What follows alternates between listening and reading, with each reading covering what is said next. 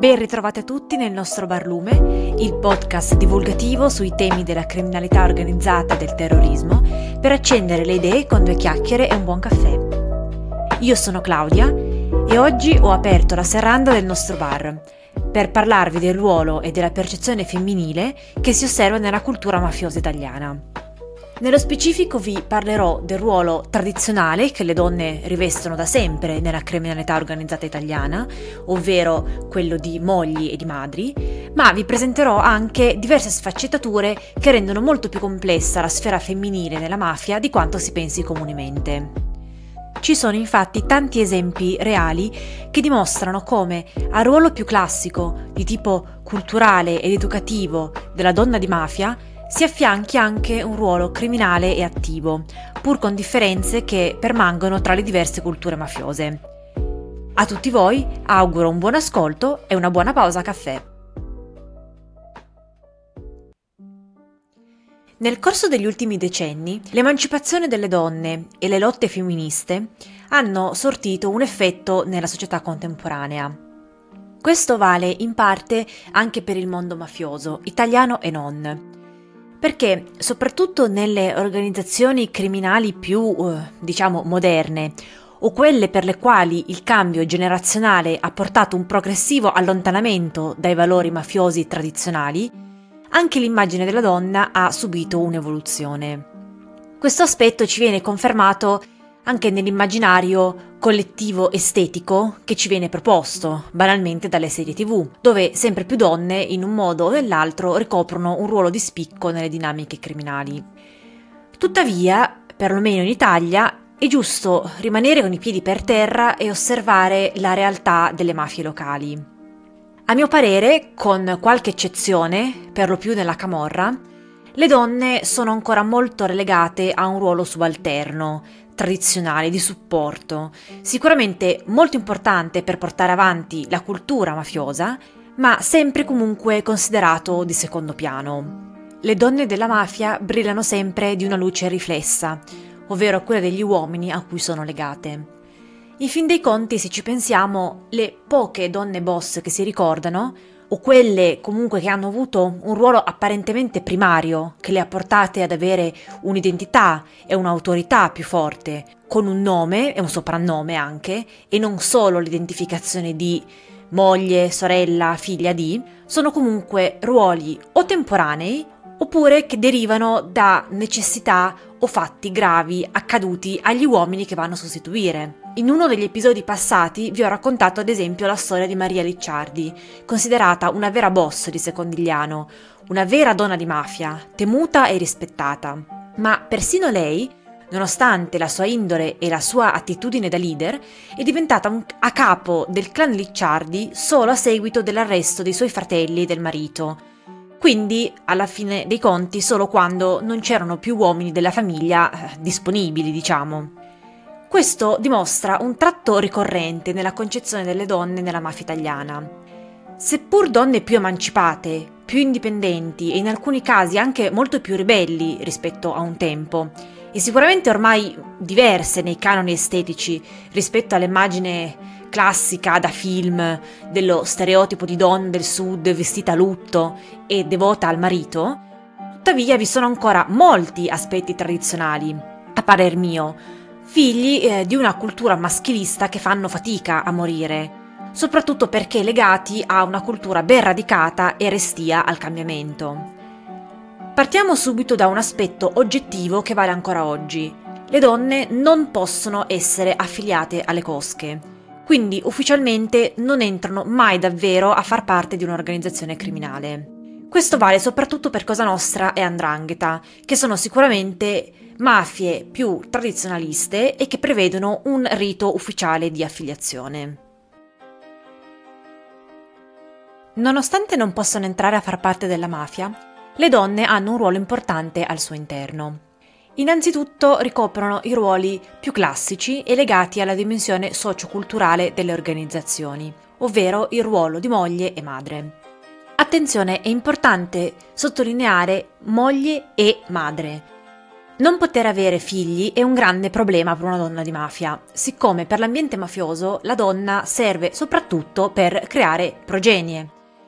Avere figli è molto importante per due motivi essenziali. Uno è più pratico, ovvero avere degli alleati e poter aumentare il numero di militanti all'interno delle proprie fila, così come anche avere una discendenza che porti avanti il nome della famiglia o del clan. L'altro è un motivo un po' più profondo e ruota attorno al concetto stesso di famiglia. I legami di sangue infatti sono i più importanti perché sono gli unici nella dinamica criminali che non puoi davvero spezzare e che ti assicurano una cieca lealtà. Non a caso la mafia più potente al mondo, la 'ndrangheta, ha fatto del legame di sangue la sua principale forza ed elemento fondante. Chi è legato con te dal sangue non ti può tradire, perché vorrebbe dire tradire se stesso, e nessun rivale crederà che il tuo sangue ti abbia tradito. Quindi i legami che si creano sono così forti da garantire la sopravvivenza dell'organizzazione stessa. Anche in questo caso le donne ricoprono un ruolo fondamentale. In primis le donne trasmettono il codice culturale mafioso ai figli. Insegnano infatti i principi identitari, la cultura, l'identità mafiosa e il metodo anche che i figli dovranno poi applicare da grandi per essere degli uomini rispettabili, degli uomini d'onore. Le donne contribuiscono a rafforzare la struttura socioculturale del sistema mafioso, garantendone anche la sopravvivenza stessa e cementificando la cultura mafiosa nell'educazione e nella mentalità di chi in quel mondo cresce. Il ruolo culturale è quello sicuramente più tipico, siccome la donna, in quanto madre, è appunto responsabile del processo educativo e della creazione della cosiddetta psiche mafiosa, fatta di tradizioni e di valori criminali quali l'omertà e il disprezzo dell'autorità pubblica. Ma soprattutto, compito della madre è quello di insegnare la cosiddetta pedagogia della vendetta, ovvero un modello educativo incentrato sulle concezioni di sangue e di onore, con il quale loro stesse sono in primis cresciute. Si tratta della tipica concezione mafiosa de il sangue lava il sangue e in nome di questo dogma sono proprio le madri a incitare i figli a vendicare l'onore del padre ucciso oppure a riparare un torto subito, proprio perché la vendetta è un concetto strettamente legato a quello dell'onore. Secondo studi criminologici, questo compito compete alla donna perché storicamente considerata per natura più incline a istigare un delitto piuttosto che a compierlo. Un altro ruolo classico che rivestono le donne nelle organizzazioni criminali è quello legato ai matrimoni, spesso combinati, che sono utilizzati anche per sancire alleanze o per ripagare le offese. Alla fine di faide e guerre tra famiglie mafiose si celebrano matrimoni che sanciscono la pace. Le donne, come avveniva un tempo tra le dinastie reali, hanno un compito molto importante, quello di riappacificare famiglie rivali.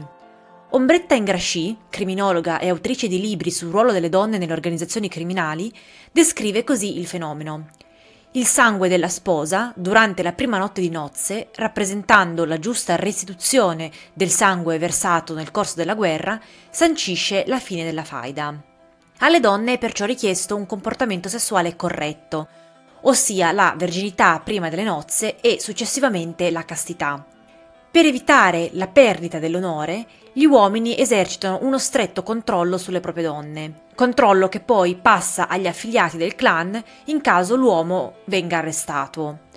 Questo perché, nell'ottica tradizionalista mafiosa, se l'uomo si dimostra capace di mantenere un controllo sulla propria donna, si dimostra capace anche di mantenere un controllo sul proprio territorio. Il pudore femminile rappresenta quindi la via per mantenere intatto l'onore maschile. Le donne diventano garanti della reputazione maschile e hanno anche il ruolo di ricordare agli uomini della propria famiglia il proprio dovere di compiere la vendetta nei casi di disonore e di offesa ricevuta. Secondo la tradizione, le vedove di mafia devono attendere 7 anni prima di potersi risposare. Questo perché nelle credenze cristiane si credeva che 7 anni fosse il tempo necessario all'anima per raggiungere il paradiso.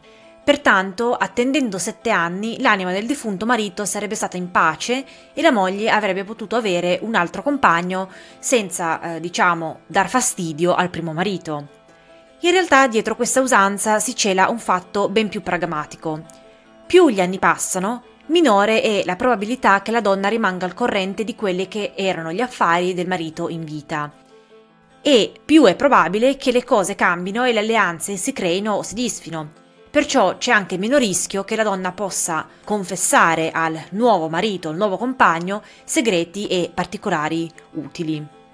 Quando un boss viene arrestato, la vita della moglie si trasforma anch'essa in una specie di prigione. Non possono uscire, infatti, non possono fare una vita normale e spensierata, ma soprattutto non possono essere avvicinate da altri uomini. I boss, da maniaci del potere e del controllo quali sono molto gelosi di tutto ciò che gli appartiene, comprese le proprie donne, che quindi devono avere una vita molto sobria e nell'ombra, sia per rispetto del marito in carcere, quasi per condividere con lui le pene del carcere, sia per paura che la moglie possa avere nel frattempo un'altra relazione, mentre i mariti impotenti sono chiusi in una cella. Ricordiamoci sempre che il tradimento è una cosa gravissima per un uomo di mafia, sia che venga dal proprio affiliato, sia che venga dalla propria famiglia o soprattutto dalla propria moglie. Per la donna vige quindi il divieto assoluto di commettere adulterio, che invece non vale per l'uomo. Persino da vedove le donne sono obbligate a rimanere fedeli ai mariti o ai fidanzati defunti, per evitare un eventuale disonore familiare. Nella mafia, in Italia, i matrimoni misti, cioè tra uomini e donne di ambienti sociali diversi, tra ambienti sociali mafiosi e non mafiosi, sono rarissimi. Il matrimonio serve anche a confermare l'ambiente sociale malavitoso a cui si appartiene per nascita. Le donne di mafia in genere si sposano molto presto e fanno figli molto presto anche, spesso prima di raggiungere la maggiore età. Quindi si liberano della responsabilità di crescere i figli in età precoce, per poter poi dedicarsi a tempo pieno all'attività criminale. Anche questa è una scelta strategica, se ci pensiamo, perché avere figli da molto giovani permette di avere più spazio per loro stesse da adulte e avere figli che saranno già grandi, che quindi possono sopportarle e eventualmente difenderle se serve, oppure che possono usare come i loro più fedeli alleati. Anche se viene escluso dalla dimensione pubblica, ufficiale del sistema mafioso, l'universo femminile può tuttavia partecipare alle attività, anche con un ruolo piuttosto attivo, e da qui quindi la dimensione criminale a tutti gli effetti delle donne nella mafia. Secondo la Ingrascì, a partire dagli anni 70 del secolo scorso, i mafiosi hanno esteso le proprie attività illecite sia per tipologia di traffici, sia in termini geografici. Da qui nasce la necessità di avere a disposizione una manodopera più numerosa e variegata. Pertanto vengono coinvolte anche figure che, secondo le regole del codice d'onore, non hanno i requisiti necessari per far parte delle mafie. Da qui l'ingresso delle donne nel mondo mafioso, favorito dal progressivo e sistematico inserimento nei traffici di stupefacenti e la conseguente necessità di reinvestire i profitti illeciti. A partire invece dagli anni 80 e soprattutto dai primi anni 90, la partecipazione femminile nelle organizzazioni mafiose italiane è favorita anche da un altro fattore, ovvero la repressione statale, soprattutto in Sicilia e in Campania. Molti capi mafia vengono arrestati oppure sono costretti alla latitanza, creando quindi un vuoto di potere che potrebbe indebolire molto il potere delle mafie. Le donne della famiglia quindi diventano delle vere e proprie riserve per i posti vacanti nell'organigramma mafioso. Sono infatti le mogli, le madri, le sorelle a dover gestire temporaneamente le cosche e i loro affari, mentre gli uomini sono in carcere oppure latitanti. Le donne quindi sono un vero e proprio presidio che va a sostituire, ma solo temporaneamente, l'uomo di cui in realtà sono solo una proiezione. Negli anni si è affermato un ruolo sempre più significativo delle donne, anche nella gestione delle attività delle cosche, e non mancano casi di donne vere e proprie capimafia. L'intervento femminile da sporadico diventa sempre più sistematico, quindi non solo come gregarie e supplenti di boss, ma anche come vere e proprie leader. La mancata affiliazione non ha impedito all'universo femminile di ricoprire un ruolo attivo anche dentro le organizzazioni mafiose italiane, in particolar modo nel traffico di droga, nel settore economico-finanziario e nell'attività di gestione del potere. L'espansione del narcotraffico, come detto, ha richiesto la necessità di trovare manodopera fidata e le donne vengono quindi assoldate principalmente come corrieri e come spacciatrici. Trasportare la droga è visto come un mestiere particolarmente adatto alle donne, sia perché possono nascondere facilmente le confezioni di stupefacenti nelle borse o sul corpo, simulando ad esempio una gravidanza, sia perché le donne tendono a essere considerate più sicure, in quanto meno sospettabili e spesso meno controllate dalla polizia. Questo tipo di manodopera è di solito estraneo ai gruppi criminali per cui si lavora. Si tratta infatti di donne del popolo, soprattutto casalinghe, incensurate, con un numero elevato di figli da mantenere e disposte quindi a tutto per arrivare a fine mese. Tuttavia, non mancano esempi di donne coinvolte anche proprio nell'organizzazione dei traffici di droga, come ad esempio Angela Russo, detta nonna eroina, arrestata nel 1982 per associazione finalizzata al traffico di stupefacenti. Non solo quindi corriere di droga, ma reggente vero e proprio del narcotraffico della sua famiglia, in quanto coordinava l'attività dei figli e delle nuore, smistava le ordinazioni e a volte trasportava lei stessa la droga non solo in Italia ma anche negli Stati Uniti. Angela Russo, palermitana, nata e cresciuta in una famiglia mafiosa, può considerarsi una donna bossa a tutti gli effetti, anche negli atteggiamenti e nella piena aderenza alla cultura mafiosa. Infatti, quando viene arrestata, presenta gli atteggiamenti tipici dei boss, perché si mostra forte, determinata, nega l'esistenza della mafia e disprezza la legge dello Stato, arrivando persino a ripudiare pubblicamente uno dei suoi figli, che decide di collaborare con la giustizia, chiamandolo infame, vigliacco, anche davanti ai giudici. Altri esempi di donne che si sono comportate come vere e proprie boss sono Netta Bagarella, moglie di Totorina, la quale in un'intervista affermò che la mafia non esiste ma è tutta un'invenzione dei giornali per vendere più copie, oppure Serafina Buscetta, sorella di Tommaso Buscetta, il più famoso collaboratore di giustizia che ha contribuito alla creazione del maxi processo di Palermo. Serafina Buscetta rinnegò con forza il fratello per la sua scelta di collaborare con la giustizia, arrivando addirittura a dire «Non dite più che è mio fratello perché mi ha rovinato la vita». Un altro aspetto che riguarda le donne nella mafia è il settore economico-finanziario, diventato sempre più rilevante e ingente data la sempre maggiore esigenza di riciclare il denaro sporco. Questo è un lavoro criminale non necessariamente violento, quindi socialmente più compatibile con i tratti relazionali e culturali femminili. Le donne vengono utilizzate come la faccia pulita dell'organizzazione, agendo come prestanome, proprietarie di quote o intestatarie di società fantasma e imprese per lo più usate per il riciclaggio di denaro, oppure come proprietarie di immobili o di esercizi commerciali al posto dei congiunti mafiosi.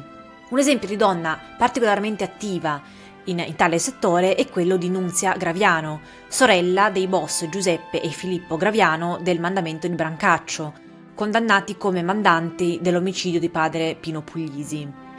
Nunzia Graviano ha gestito gli affari della famiglia durante la carcerazione dei fratelli e si è occupata soprattutto del settore finanziario, reinvestendo le ingenti risorse economiche della cosca anche in quanto persona molto sveglia e acculturata che conosce le lingue straniere e legge il Sole 24 Ore per tenersi aggiornata sulla borsa e scegliere meglio le azioni su cui investire i propri illeciti. Secondo un'indagine di Transcrime dell'Università Cattolica di Milano, le donne rappresentano un terzo degli azionisti delle aziende confiscate alle mafie. Nelle imprese mafiose attive nel settore della ristorazione e nel settore alberghiero, la presenza femminile arriva a toccare il 52% delle azioni, al 37,8% nei trasporti e al 28,5% nel settore delle costruzioni. Questi dati sono sorprendenti soprattutto se li confrontiamo con il ruolo delle donne nel campo delle imprese legali, perché ad esempio le donne azioniste di imprese edili mafiose sono 4 volte più numerose rispetto a quelle legali. Per quanto riguarda l'attività di gestione del potere, le donne possono ricoprire anche ruoli più direttamente correlati alla gestione del potere mafioso, soprattutto quando la figura maschile è assente perché in carcere o latitante. In queste situazioni le donne ricoprono anche il ruolo importante di messaggere, in quanto trasportano le cosiddette ambasciate, ovvero i messaggi, dal carcere all'esterno oppure da un luogo di latitanza all'altro. Questo è un modo alternativo ed efficace dei capiclan di mantenere una presa sul territorio e sui membri del clan e la propria egemonia, pur non potendosi far vedere. Le donne acquistano man mano posizioni di comando quando gli uomini sono impossibilitati, come abbiamo visto anche nel caso di Maria Licciardi. Ma spesso si tratta di un potere meramente delegato e temporaneo, esercitato fino a quando qualche uomo della famiglia riprende in mano la direzione del clan o esce dal carcere. Le donne riescono a rimpiazzare gli uomini della famiglia proprio perché loro stesse sono nate e cresciute in famiglie mafiose e secondo i canoni mafiosi, oppure perché si sono perfettamente abituate al sentire mafioso e sono fedelissime alla propria famiglia, quindi conoscono molto bene il modo di fare e di pensare di un mafioso. Emblematico in questo senso è il caso di Giusy Vitale, la prima donna condannata per associazione mafiosa nel 1998.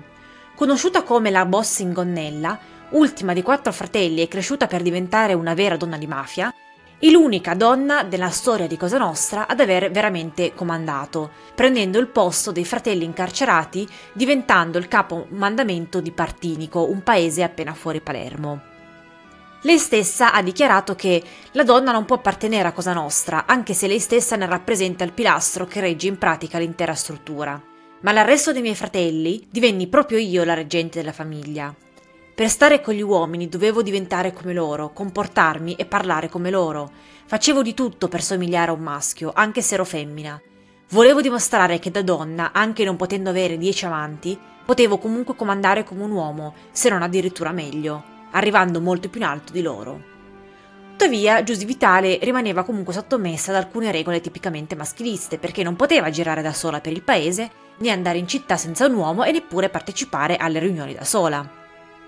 Un altro esempio significativo è Maria Filippa Messina, la prima donna ad essere stata condannata al regime di carcere duro del 41 bis, nel 1996.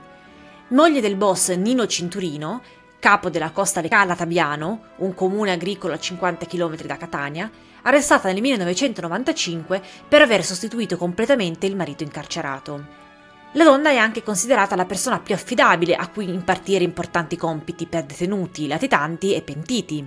Inoltre è sempre stata anche molto utile grazie a una certa miopia che il sistema giuridico ha sempre avuto nei suoi confronti. In molte occasioni, infatti, la donna ha goduto di maggiori sconti di pena o addirittura dell'impunità, perché è considerata ricoprire un ruolo marginale e subalterno. Questo atteggiamento cauto e questa visione solo di un ruolo di favoreggiamento è probabilmente ciò che sta dietro anche alle statistiche, perché si iniziano a registrare casi di donne condannate per fatti di mafia solo a partire dagli anni successivi all'entrata in vigore del 416 bis, avvenuta nel 1982. Nel maxi processo di Palermo, su 460 imputati, solo 4 erano donne. Anche perché bisogna considerare che, siccome le donne non possono affiliarsi ufficialmente, è più difficile in fin dei conti contestare loro il reato per associazione mafiosa. Tuttavia, a partire dal 1982, lo sgretolarsi dei vertici mafiosi a causa dei numerosi arresti dei capi e dei loro immediati successori ha aperto la strada a ruoli maggiormente di comando per madri, mogli e figlie, e l'applicazione del carcere duro per i capi mafia, che comporta, fra le altre cose, colloqui riservati solo ai parenti più stretti, ha offerto all'universo femminile mafioso un ruolo centrale nella gestione degli affiliati in libertà e nell'intermediazione tra il mondo dentro e quello fuori dal carcere. È curioso notare come le donne fanno il loro ingresso nel panorama mafioso italiano o in momenti di espansione delle attività criminali, quando quindi il mercato criminale richiede manodopera, oppure nei periodi di emergenza, come situazioni di conflitto fra fazioni rivali o potenziamento dell'azione repressiva da parte dello Stato. Le donne quindi storicamente hanno sempre avuto alla fine un ruolo di subordinazione rispetto al potere di controllo degli uomini della famiglia, anche sul piano delle scelte che riguardano la sfera personale, prendendo al massimo il posto di un uomo quando questo è fisicamente impossibilitato a comandare in prima linea. Che ci possa essere un legame tra la maggiore emancipazione e il progressivo emergere del ruolo della donna nelle realtà mafiose italiane è stato già oggetto di analisi da parte di alcune studiose femministe del secolo scorso.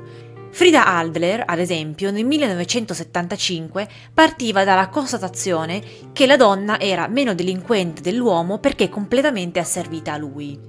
La Adler ha previsto che le donne sarebbero state maggiormente protagoniste delle statistiche criminali solo quando avessero raggiunto lo stesso stato sociale dell'uomo, godendo degli stessi diritti e delle stesse opportunità. Sicuramente le donne non fanno parte dei gruppi di fuoco dei clan mafiosi, quindi non commettono direttamente omicidi e non guidano agguati contro i clan avversari. L'unico caso accertato di un killer donna all'interno di organizzazioni mafiose è quello di Cristina Pinto, detta Nikita, appartenente al clan Perrella del rione Traiano di Napoli, diventata collaboratrice di giustizia dopo aver scontato 22 anni di carcere. Nonostante questa peculiarità, la Pinto condivide un tratto comune con tutte le donne di mafia italiane. Nel clan di cui fece parte arrivò attraverso un uomo, e nello specifico grazie all'uomo di cui era il braccio militare, il boss di Camorra, Mario Perrella. Nelle mafie italiane, quindi, le donne entrano nelle organizzazioni per mezzo dei loro uomini, o per relazioni di sangue o di affetto. Non conquistano quindi il proprio posto per merito, quindi attraverso una selezione criminale, o per aver fatto apprendistato con reati di strada. Inoltre, nessun clan o gruppo di mafia viene costituito ex novo da una donna o è composto da sole donne. Le mafie italiane, come abbiamo visto finora, hanno molti punti in comune in merito al ruolo femminile al proprio interno. Tuttavia si possono intravedere anche differenze tra mafia e mafia, in particolare tra Cosa Nostra e 'ndrangheta da una parte e la Camorra dall'altra. Mentre nelle prime due, più tradizionali e conservative se vogliamo, il ruolo della donna non è mai stato molto appariscente, anche quando si trovano a dover assumere ruoli di vertici, le donne di Camorra invece hanno da sempre avuto maggiore visibilità e un ruolo più rilevante all'interno dei loro clan. Un dato interessante è che il 31% delle donne detenute in Campania è coniuge o convivente con un uomo a sua volta detenuto, e le camorriste presenti nelle carceri campane rappresentano il 4,5% di tutte le detenute. Nei clan di Camorra spiccano i casi di Teresa De Luca Bossa, prima napoletana a cui è stato inflitto il carcere speciale per mafiosi, Anna Mazza, vedova Moccia, prima campana condannata al 416 bis, e Maria Licciardi, prima donna a rivestire un ruolo centrale nella cosiddetta alleanza di Secondigliano, di cui vi ho raccontato la storia in un episodio passato. Anche loro comunque sono arrivate ai vertici della criminalità non da sole, ma attraverso le vie familiari. Forse avrete notato come tra tutti gli esempi femminili portati finora non ci sia nessun nome di spicco legato all''ndrangheta. Forse è solo un caso, o forse è un altro elemento che ci permette di considerarla una mafia ancora molto chiusa e all'antica e agli antipodi di una mafia come la Camorra. Sicuramente nell''ndrangheta le donne hanno un ruolo meno attivo degli uomini. Se provengono da famiglia 'ndranghetista o se sono particolarmente meritevoli, possono diventare sorelle di omertà, tuttavia non potranno mai scalare la vetta dell'andrina. Per ricapitolare, oggi le donne che operano nella sfera della mafia italiana sono molto diverse tra di loro e la loro partecipazione varia in base alla provenienza familiare, alle condizioni del contesto in cui si trovano e ovviamente all'indole personale.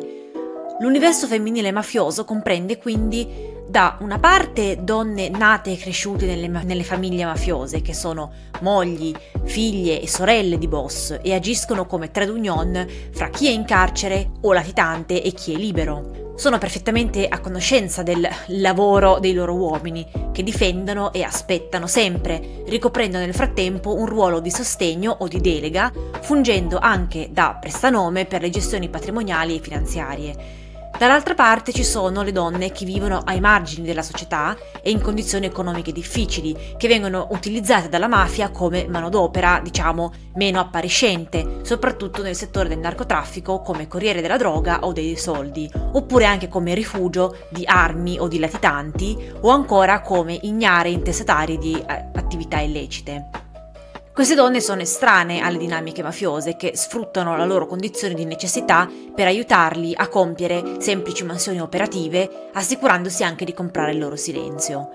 Come abbiamo visto nell'episodio di oggi, il ruolo della donna si è diversificato nel tempo, ma non è cambiato molto e, seppur meno di una volta, possiamo ancora considerare la cultura mafiosa italiana come lo specchio di una società in cui ancora troppo poco spazio è lasciato alle donne. Siamo ormai giunti alla fine dell'episodio di oggi, è ora di abbassare la serranda. Io vi ringrazio molto per l'ascolto e per l'attenzione. Vi ricordo di seguirci sempre sui nostri canali social, Twitter, Instagram, Facebook e LinkedIn, e di continuare a seguirci su tutte le principali piattaforme di streaming. Io vi ringrazio e vi do appuntamento al prossimo episodio.